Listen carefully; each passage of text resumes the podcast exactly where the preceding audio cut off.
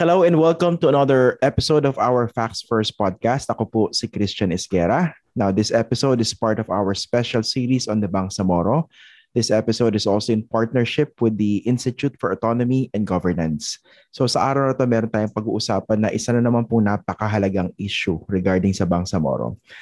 Uh, kamakailan naglabas po ng um, nagkaroon po ng anunsyo tungkol sa isang resolution coming from the Commission on Elections. Napakalaki po ng effect nito dahil kung sakaling hindi ito mapigilan, for instance, uh, around 200,000 residents na nakatira doon sa 63 barangay ng North Cotabato, hindi makakaboto para sa mga lokal na opisyal sa darating na eleksyon sa 2022, sa May 2022. So ang pwede lang nilang ihalal ay yung mga tumatakbo sa mga national positions. Party list, uh, representative, senator, vice president, at saka presidente. Now, bakit ito po nangyari? Dahil noong uh, February 2019, nagkaroon po ng pangalawang plebisito. Dalawa po yung plebisito nangyari noong 2019 para sa ratification ng bagong Bangsamoro Organic Law. Yung 63 barangays or villages ng North Cotabato noong February 2019, ang desisyon nila ay sumapi o mapabilang sa bagong Bangsamoro Autonomous Region in Muslim Mindanao. Ang problema, hindi nagkaroon as we speak, ng reconstitution. So kung saang local governments ba ng Bangsamoro Autonomous Region sila dapat mapabilang. Kaya ngayon, ang tingin sa kanila orphans, hindi sila pwedeng bumoto for local officials as far as the COMELEC is concerned. Yan po ang pag-uusapan natin sa araw na to. At uh, nais po nating i-welcome sa ating podcast para sa araw na to si Attorney Michael Henry Yusinko. Siya po ay Senior Fellow ng Ateneo Policy Center ng Ateneo School of Government. Si Miss si, si Professor at si Attorney Yusinko po ay uh, isa sa mga nakatutok sa mga issues ng Bangsamoro. Marami na po siya naisulat at uh, aral na nagawa tungkol sa issue. Maraming salamat Attorney Yusinko for joining us on this podcast. Maraming salamat sa iyo. Magandang umaga, Christian. And maraming salamat sa invitasyon dito sa iyong very famous podcast. I'm very uh, uh, happy to be with you this morning. Bago pala natin simulan ng formal interview, nakalimutan ko sabi, sabihin ha. Don't forget to like and subscribe my uh, my YouTube channel para tuloy-tuloy lang po tayo dito sa ginagawa natin. Okay, uh, Mike, mahaba introduction ko kasi dapat maintindihan to ng lahat ng mga nanonood at nakikinig sa atin. Gaano ba kaimportante itong uh, issue na ito, itong resolution ng COMELEC kung saan nasa 200,000 daw na residente ang hindi pwedeng bumoto for local positions sa Mayo? So, napakahalaga nito, Christian, no? because uh, it involves really uh, the right of suffrage, the right to vote ng, ng taong bayan. Uh, ang nakakatawa kasi rito, no? So we are facing a very bizarre situation, no? Tama ka kanina, sabi mo, uh, we are facing 63 barangays uh, which are orphaned, no? Virtually orphaned because wala na silang ano eh, hindi na sila bahagi ng isang LGU, no? And the applicable law here, again, tama ka sa introduction mo, is the Bangsamoro Organic Law, uh, BOL. So, para sa akin, uh, any effort to try to understand or to make sense of this bizarre situation, kailangan tignan natin yung provisions ng Bangsamoro Organic Law para mabigyan linaw tayo. Hmm. Okay. So dito, ano ba yung tam- tama ba yung naging decision sa tingin mo ng COMELEC na hindi sila payagang bumoto for local positions dahil hindi pa sila reconstituted into uh, appropriate local government units? So sa totoo lang, it's really not a matter of kung tama ba yung COMELEC o hindi, no? Parang lumalabas dito kasi no choice yung COMELEC eh. Kasi uh, because of the BOL, uh, na na-ratify nung, nung 63 barangays na yon no? na nag-yes sila, by operation of law, automatically, yung 63 barangays na yon ay hindi na bahagi ng North Cotabato. Mm-hmm. Uh, they are they are now part of the BARM by by operation of law, uh, which is the Bangsamoro Organic Law. Nandiyan yan sa Section 3 of Article uh, 15, no, na mm. bahagi na sila ng bar. And consequently, hindi na sila bahagi ng, ng North Cotabato. So, from the perspective of the COMELEC, sumusunod sila sa BOL, no, na itong mga 63 barangays na ito, hindi na sila part ng North Cotabato. So, they are duty bound actually, no? Yung COMELEC na wag na silang ipaboto sa North Cotabato because it will become unlawful for the COMELEC to allow them to vote for local elections na hindi na sila bahagi, hindi na sila hmm. kabahagi ng LGU na yon. So, para sa akin, it's not a matter of kung tama ba yung ginawa ng COMELEC o hindi. It's more of wala naman silang choice eh. Kasi sinusunod lang nila kung ano yung nakasaad sa BOL. Okay.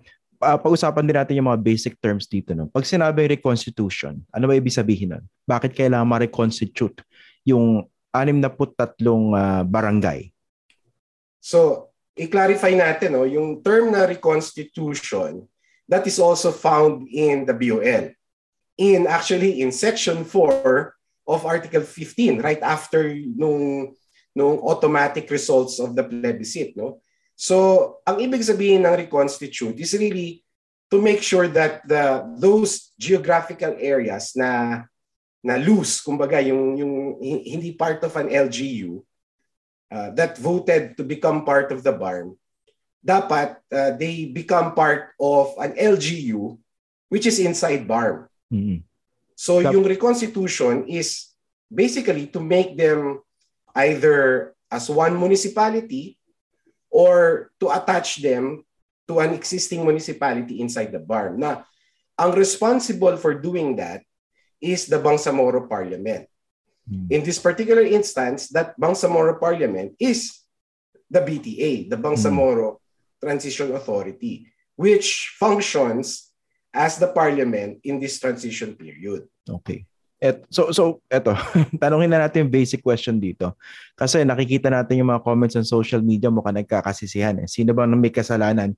Who dropped the ball here? Iba sinisising Comelec. Iba naman, sino ba dapat? Sino bang nagkamali dito? Uh, sa tingin mo?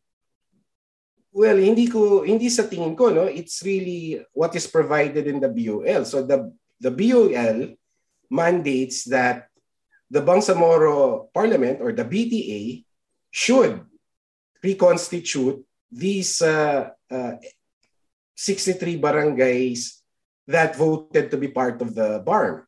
So nasa res- responsibility nila yon. So that is really that is really a function of regional autonomy right? Kasi hmm. nga, uh, those those barangays wanted to become part of the regional autonomous region.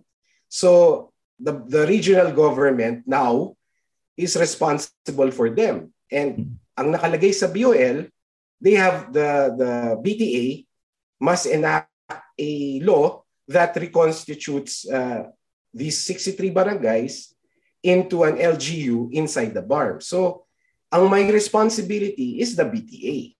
Okay. So dapat yung BTA na-reconstitute yung 63 villages into an appropriate LGU bago pa dumating yes. sana dito sa puntong ito. Yes. Either as an in, as a separate municipality or by attaching them to existing municipalities na yung okay.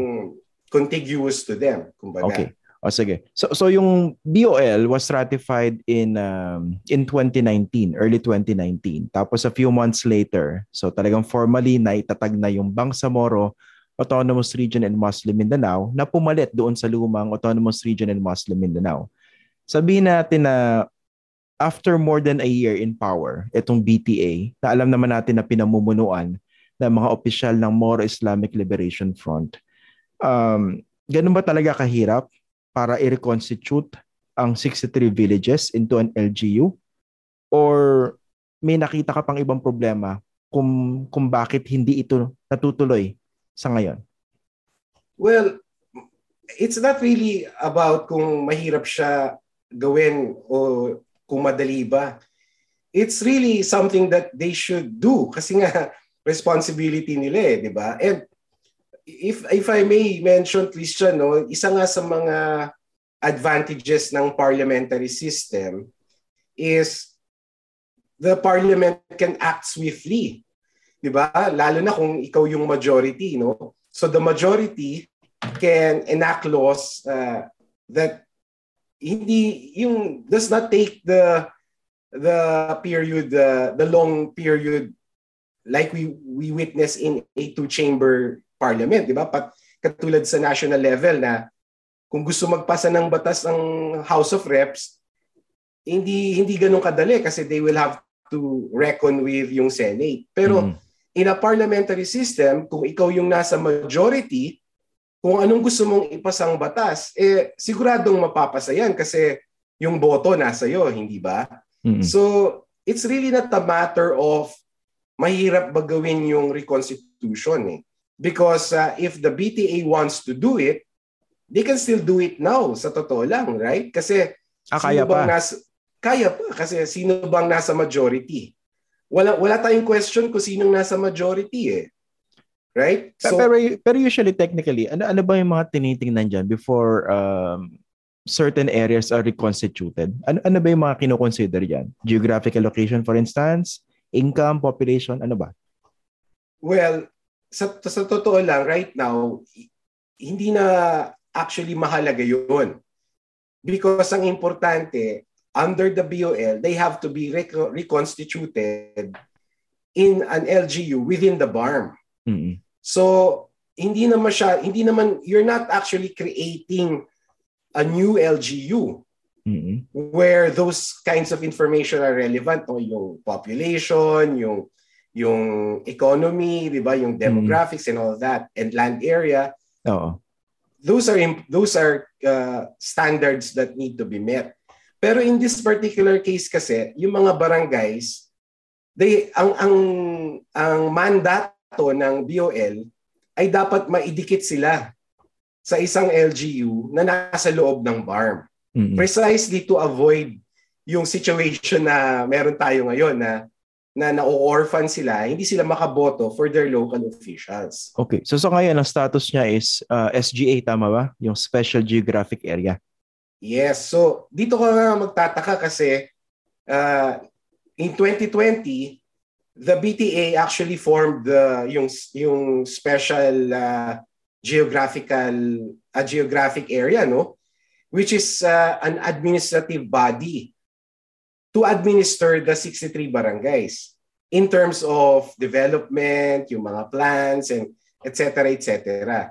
So, meron ng consciousness yung leadership ng BTA that they need to do something about the 63 barangays, di ba? Mm-hmm. But they only did really just the, the initial stage, which is to form an administrative body to manage the 63 barangays. Dapat, ang ginawa nila is to, to follow the law, to obey the command of the BOL, and reconstitute them into an LGU uh, within, within the BARM. Dapat tinuloy-tuloy na. Kumbaga, hindi lang yung oh, ano. Parang gano'n, di ba? Hindi uh, yung preliminary dapat, step step 1 yung Uh-oh. yung SGA, dapat yung step 2 doon is nakadikit na sila sa isang LGU sa sa bar. Oh. Nga pala, dapat kasama natin sa episode na to ngayon si Mr. Muhammad uh, Kelly Antaw. Siya po ang administrator ng Development Coordinating Office. Ito po yung sinasabi ni Attorney Mike na itinatag ng uh, BTA, ng Bangsamoro Transition Authority para pamahalaan uh, temporarily, I think, na temporarily yung uh, ah, 63 villages na kabilang doon sa tinatawag na Special Geographic Area. Pero mukhang nagka-problema siya sa signal. So we'll try to uh, get him uh, siguro later on or in a separate episode. Ayun. So so dito may alam natin na meron ding argument yung BTA no. In particular gusto kong ilahad yung position dito ni uh, Minister Nagib Sinarimbo. So sabi niya uh, ang, ang argument kasi nila dito is disenfranchisement ng mga botante na nasa 200,000. Uh, ah, ang argument nila is bakit yung computation ng internal revenue allotment ng North Cotabato kasama pa rin yung 63 villages. So, using that argument, hindi ba dapat at least for the 2022 elections, payagan pa rin sila na bumoto for local positions sa North Cotabato? An- anong tingin mo doon?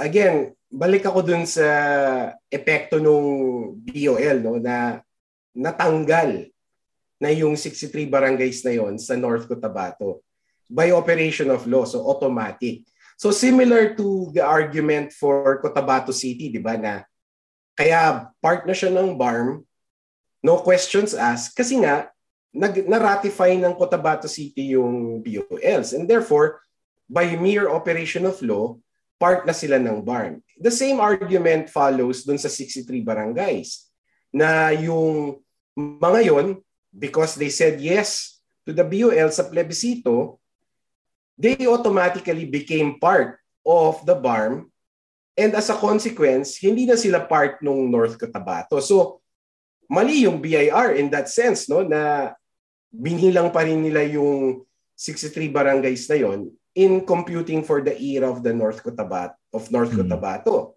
So kumbaga parang mas nadagdagan yung era ng North Cotabato in that sense.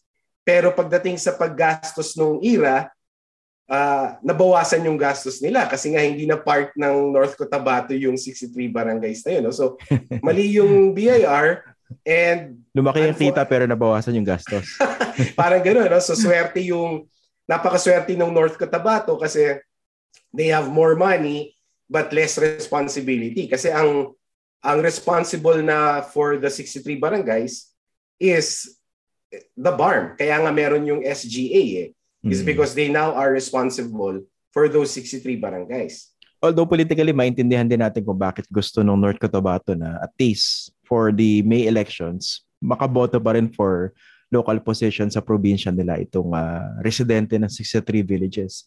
Kasi may balita recently na isang provincial uh, provincial board member sa North Cotabato ang uh, humihingi ng temporary restraining order para ipahinto itong uh, COMELEC resolution para payagang makaboto for local positions ang ano ang uh, ang residents of the 63 villages. So ito understandable to no kasi kung ikaw yung North Cotabato, gusto mo mas maraming butante pa rin. Tama ba? Pero naiintindihan natin from the political dynasty perspective, Christian, no?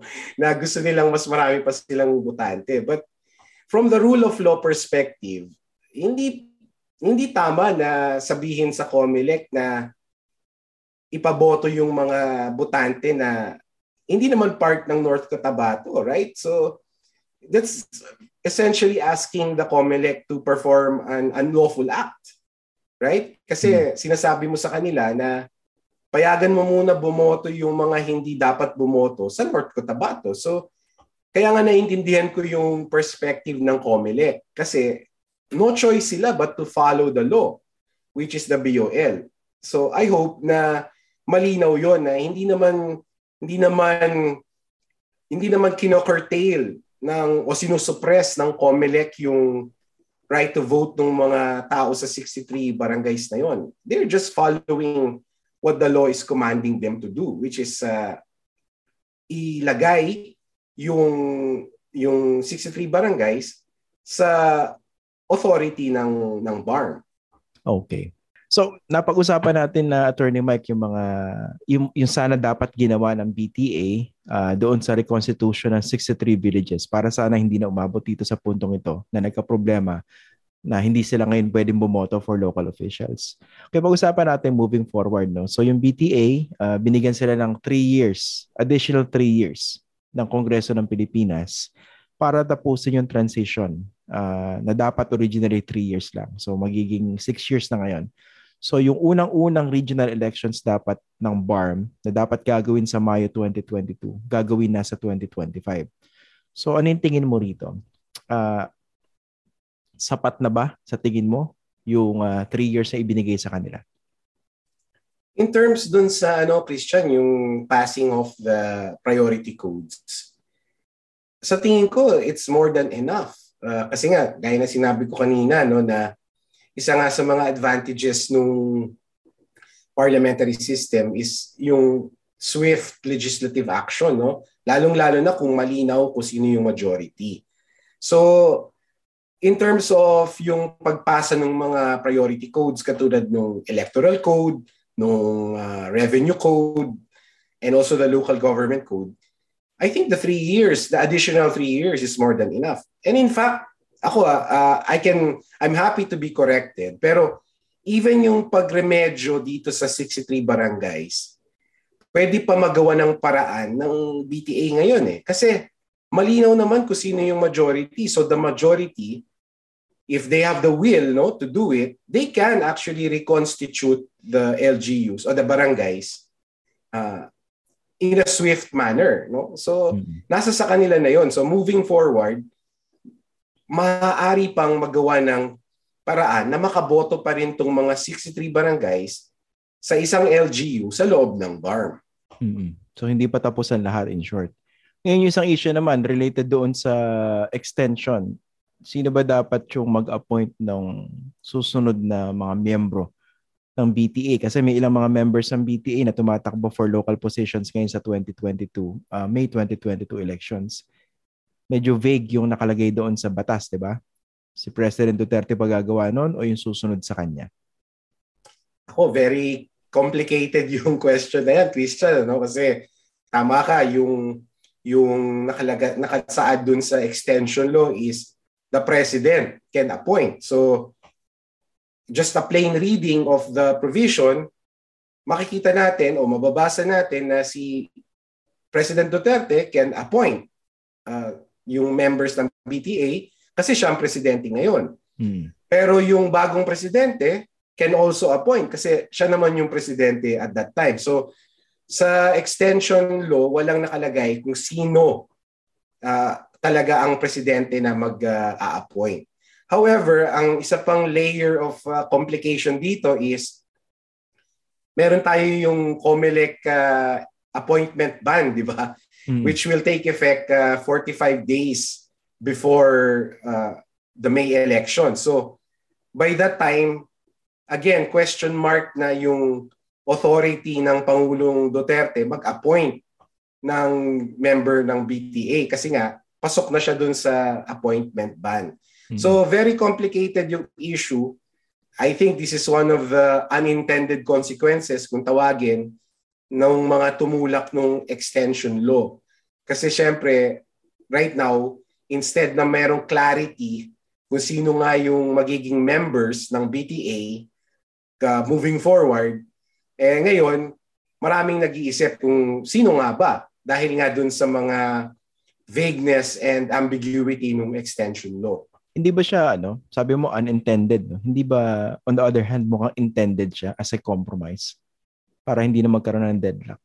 Para, kasi di ba sinasabi dati, sino ba dapat? Dapat si President Duterte. Sabi ng iba, hindi, leave it to the next president. Mukhang naging compromise din yata yan eh.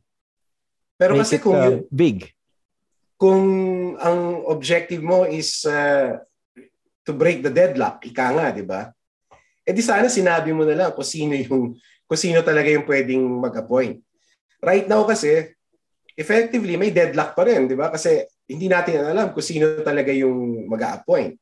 Mm. It's President Duterte or the new president. So again, kung objective mo is really to make it clear kung sino talaga yung dapat mag-appoint and therefore, you know, break the deadlock na sinasabi mo nga, the fact na very vague yung wording ng batas does not achieve that purpose. Eh. So, mm-hmm. I think this is really an unintended consequence. Okay. Although technically, sa President Duterte, pwede niyang palitan lahat yan ngayon. Next week, pwede niyang gawin yun. Ano? Kasi, technically. Uh, very, yeah, legally, technically, kasi absolute ang appointing power ng presidente pagdating sa executive uh, branch, no? So, uh, hin- walang uh, wala kumbaga walang makakapagpigil sa kanya except of course other considerations like political and practical. But uh, tama ka, legally speaking, uh, President Duterte can appoint new members uh, to the BTA before before arguably before uh, the appointment ban kicks in. Okay. On that note, maraming maraming salamat sa iyo, Attorney Mike Yusinko, for joining us on this podcast. Sana ay maraming nali, na, naliwanagan doon sa issue na pinag-usapan natin. Medyo komplikado siya siguro sa iba, no? pero pag inisip mo, napaka-importante kasi pinag-uusapan natin dito, tulad ng sinabi mo, the very basic right to suffrage ng mga residente doon sa 63 barangays. Again, thank you Mike for joining us on this Maraming podcast. Salamat Christian. Sa ulitin. Okay, sa so uulitin definitely. At this point, makakasama po natin si uh, Provincial Board Member Muhammad Kelly Antaw ng North Cotabato. Siya po ang naatasan bilang Administrator ng Development Coordinating Office. Ito po yung opisina na sa na pangkasulukuyang namamahala doon po sa Special Administra uh, Special Geographic Area o yung 63 uh, barangays dito po sa North Cotabato. Uh, welcome to the podcast po, uh, Mr. Antaw. Maraming maraming salamat po for joining us. Okay, maraming salamat din po, uh, uh, Brother Christian. Okay, mainit po yung issue ng resolution ng COMELEC po. Ano, ano po ba tingin nyo rito? Kasi ang, ang fear nga rito, madidisenfranchise daw yung 200,000 residents noong 63 barangay sa North Cotabato. Uh, ano pong tingin niyo dito? Yan po ang isa sa mga naging uh, problema po ng ating mga kababayan. Ito po 63 barangay dahil ang uh, napag-isip nila ay na-disfranchise po sila. Dahil alam po natin na itong 63 barangay ay hindi pa ito na-reconstitute ng uh, iba't ibang mga local government units na kung saan ay nanatili pa rin dito po sa mother units na kung saan yun ay mayroon pong kasunduan na habang wala pa ang mga local units na may tatag, ang Bangsamoro Autonomous Region ni Muslim Mindanao ay manatili pa rin dito po sa mother unit o mother municipality. At okay. Ano, uh, nakasulat po ba yung kasunduan na yan? Kasi ang posisyon naman po ng iba, the moment na bumoto sila noong February 2019, in favor of ratifying the BOL, automatically, nakasama na raw po yung 63 barangay doon sa Bangsamoro Autonomous Region and Muslim Mindanao. Tama po yun. Uh, wala pong nagawang uh, kasulatan. Subalit ito po parang gentleman agreement ng, uh, kasi alam po ninyo dito sa amin sa North Cotabato, eh maganda pong ugnayan at samahan po ng local local government units, mga officers at sa Bangsamoro Autonomous Region ni Muslim Mindanao. So parang uh, pinagkasunduan lang yun, pinag-usapan lang yun. Pero tama po yung sinasabi ninyo na yung pagboto uh, po namin ng 63 barangay ng uh, pabor po sa inclusion ay nangahulugan po na kasama na po kami doon. Pero pangsamantala, pangsamantala na wala pa pong uh, unit, wala pa pong local government units na maitatag dito 63 barangay ay manatili pa rin kami po sa uh, mother municipality at mother province po kasamang Christian. Okay. Kaso pa paano po ang gagawin kaya ng Comelec dito? Kasi mukhang sinunod lang talaga nila yung nakasulat doon sa Bangsamoro Organic Law. Kaya yun po ang resolution nila. Tama po ba?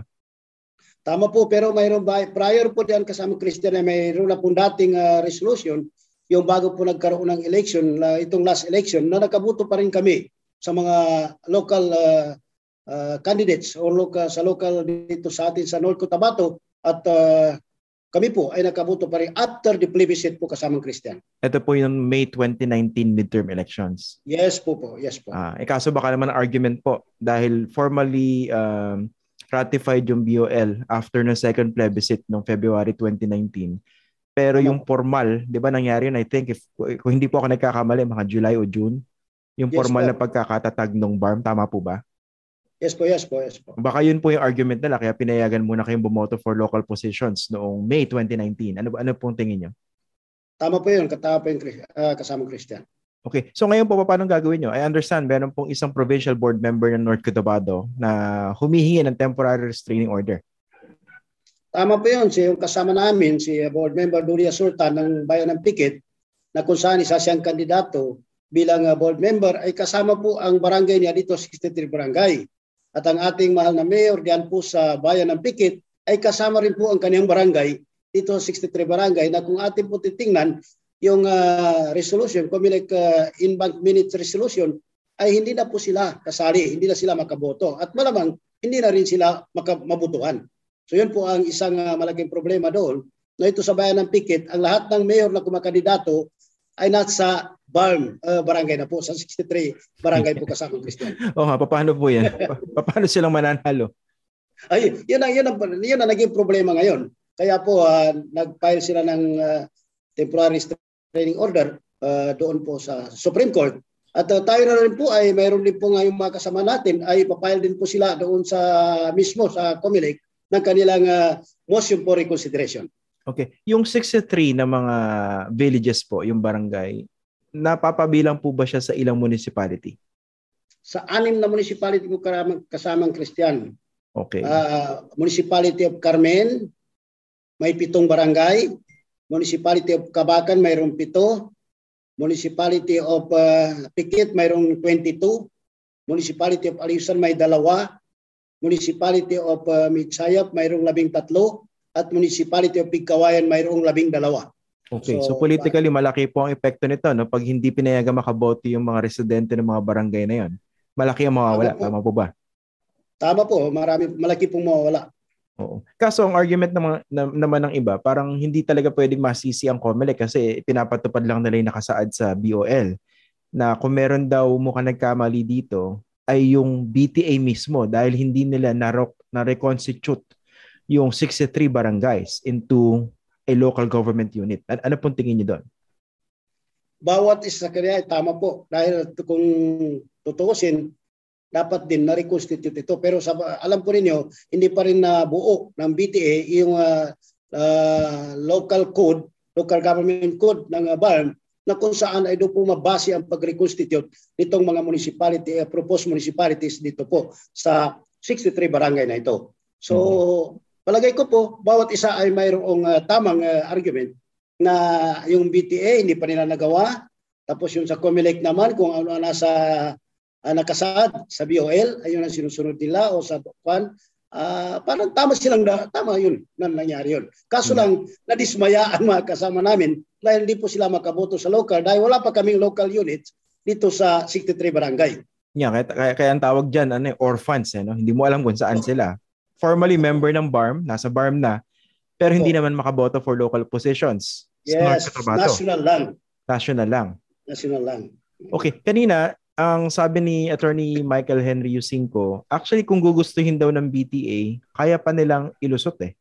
Kaya pa nilang mm-hmm. i-reconstitute yung 63 barangays mm-hmm. bago yung May 2022 elections. Ano pong tingin niyo doon? wala namang imposible kapag gagawin na kasama ng Christian pero medyo kapos na po sa panahon. Dahil ilang ilang buwan na lang. Ilang buwan na lang. Oo. Pero nga, kasi majority naman ng uh, ah, BTA ay uh, ang mayorya, hawak ng ano, 'di ba, ng MILF. So basically kung gugustuhin nila, kaya, 'di ba? Sa tingin niyo? Tama po, tama po, tama po. Okay. So sa so ngayon po, ano yung sentimento ng mga residente diyan, yung 200,000? Tama po ba? 200,000 more or less, no? 215,000 ng residente, so mga more or less nasa mga 100,000 ang botante. Okay. So anong anong sentimiento diyan sa baba po so far dito sa development na to? So malungkot ang ating mga local officials, ating mga botante na hindi na sila makaboto sa mga na gusto nilang tulungan ng mga kandidato dito po sa ating uh, probinsya ng Cotabato at sa ating mga municipality. Okay. Kayo po, kailan po kayo naitalaga bilang administrator ng Development Coordinating Office? Noong nakaraang June 2019, uh, 2020 po tayo na ita na bilang administrator ng uh, itong uh, Development Coordinating Office po ng ating okay. uh, Special Geographic Area. Okay. Pwedeng pa ipaliwanag niyo po sa amin yung ginagawa niyo bilang administrator. Ano yung pinaka-function ng office na to in terms of administering to those uh, 63 barangays na 'di ba sa kabuuan ng tawag sa kanila SGA yes, Special po. Geographic Area. So ano po in particular ang ginagawa niyo so far? In the meantime, na hindi pa sila reconstituted. Ay itong ating opisina ay naitatag ito para magsilbing isang coordinating office. So lahat ng mga ministry ay dito po makipag-ugnayan po sa atin kung meron silang mga programs para po sa ating mga constituency 63 barangay ay dito po sila mag-coordinate na i-implement yung mga programs na dito po ibigay sa ating mga constituency 63 barangay purely coordinating po ang ating uh, opisina. At dito naman ay uh, inikayat din natin ating mga kasamahan na anytime, pagka within this week, ay may file din namin yung motion for reconsideration sa, sa COMELEC na i-reconsider yung kanilang uh, uh, uh, imbang resolution at masustain yung dating resolution na pinapayagan po kaming makaboto sa local local uh, election po kasamang uh, Christian. Okay. So sa ngayon po, paano yung mga proyekto dyan sa 63 barangay? Uh, Ito ang masaya dito. Dahil alam po ninyo, maswerte kami sa 63 barangay dahil tinutulungan ng BARM. Uh, sa totoo lang, uh, malamarami na ang infrastruktura na nagawa ang BARM dito sa 63. Bawat barangay ngayon ay may tag tatlong kilometro na concreting. Patapos na yung phase 1, phase 2 na din, phase 3 na uh, within this year ay may implement din yon. At ang iba't ibang mga ministry ay mayroon pong mga programs na naibigay dito tulad ng uh, ah, MILG, tulad ng uh, MAFAR, tulad ng uh, MOH, MSSD. Marami na silang mga program na naibigay dito. At pati na rin yung provincial government, yung mga munisipyo, mga munisipyo ay naitulungan pa rin ang ating mga 63 barangay na mga constituent kasamang Christian. So basically parang dalawa yung ano tumutulong ngayon sa 63 barangays, both North Cotabato at saka yung BARM. Tama po 'yon, tama po 'yon kasama Christian. Tapos kayo ang nagko ang opisina niyo po ang nagko-coordinate doon sa sa lahat ng 'yon. Opo, pero ang implementation ay diretso na po sa bawat ministry na mag-implement. Matter yung sa inyo po ba fixed term po ba yan? Fixed term yung position niyo as administrator? For the meantime na hindi pa ma-reconstitute, itong uh, ating uh, mga municipality ay ito po ang kasi may walong coordinator din ako sa hmm. bawat cluster barangay na para nagsisilbing para mga municipal coordinators na yun ang aking mga kasamahan na nakipag-coordinate din sa lahat ng mga programs. Pero ang implementation ay hindi po dito sa ating office kung hindi sa kanilang mga ministry ang implementation hmm. ng mga programs. Ng BARM, okay. Hinga po, po, pakipaliwanag din po sa amin yung problema. Gano'n pa kakomplikado ang reconstitution ng 63 barangay. Uh, dapat papa, paano po ba ang sistema niya? May mga factors ba ikinukonsider pa yan?